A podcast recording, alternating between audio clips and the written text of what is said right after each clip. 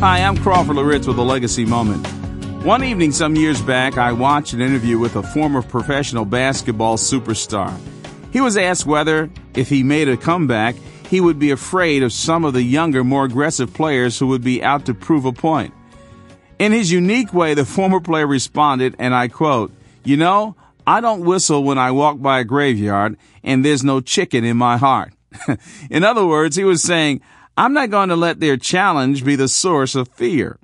As I sat there and chuckled at his homespun eloquence, I thought to myself, as Christians, we shouldn't let the enemy's challenge be a source of fear either. We shouldn't give our enemies, especially the devil, the gift of our fear. Yet I find all across the country that's what many of us do. Listen to these words from Hebrews chapter 2 verses 14 and 15.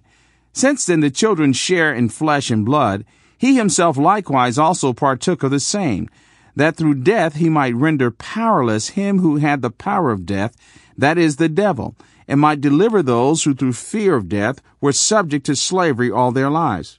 Did you hear that? Christ's death put to death the devil's death.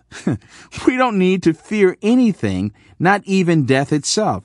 You don't need to be intimidated by the devil. Certainly in our own strength we are no match, but my Bible tells me our lives are hidden in Christ and God. In order for Satan to get to you, he would have to come past Jesus. Here's what I want you to remember today. Satan and death are defeated enemies. We will live forever in God's presence. You know, we don't have to whistle when we walk by a graveyard. More information about the ministry of Crawford Loritts can be found online at livingalegacy.org. Join Crawford tomorrow for another Legacy Moment.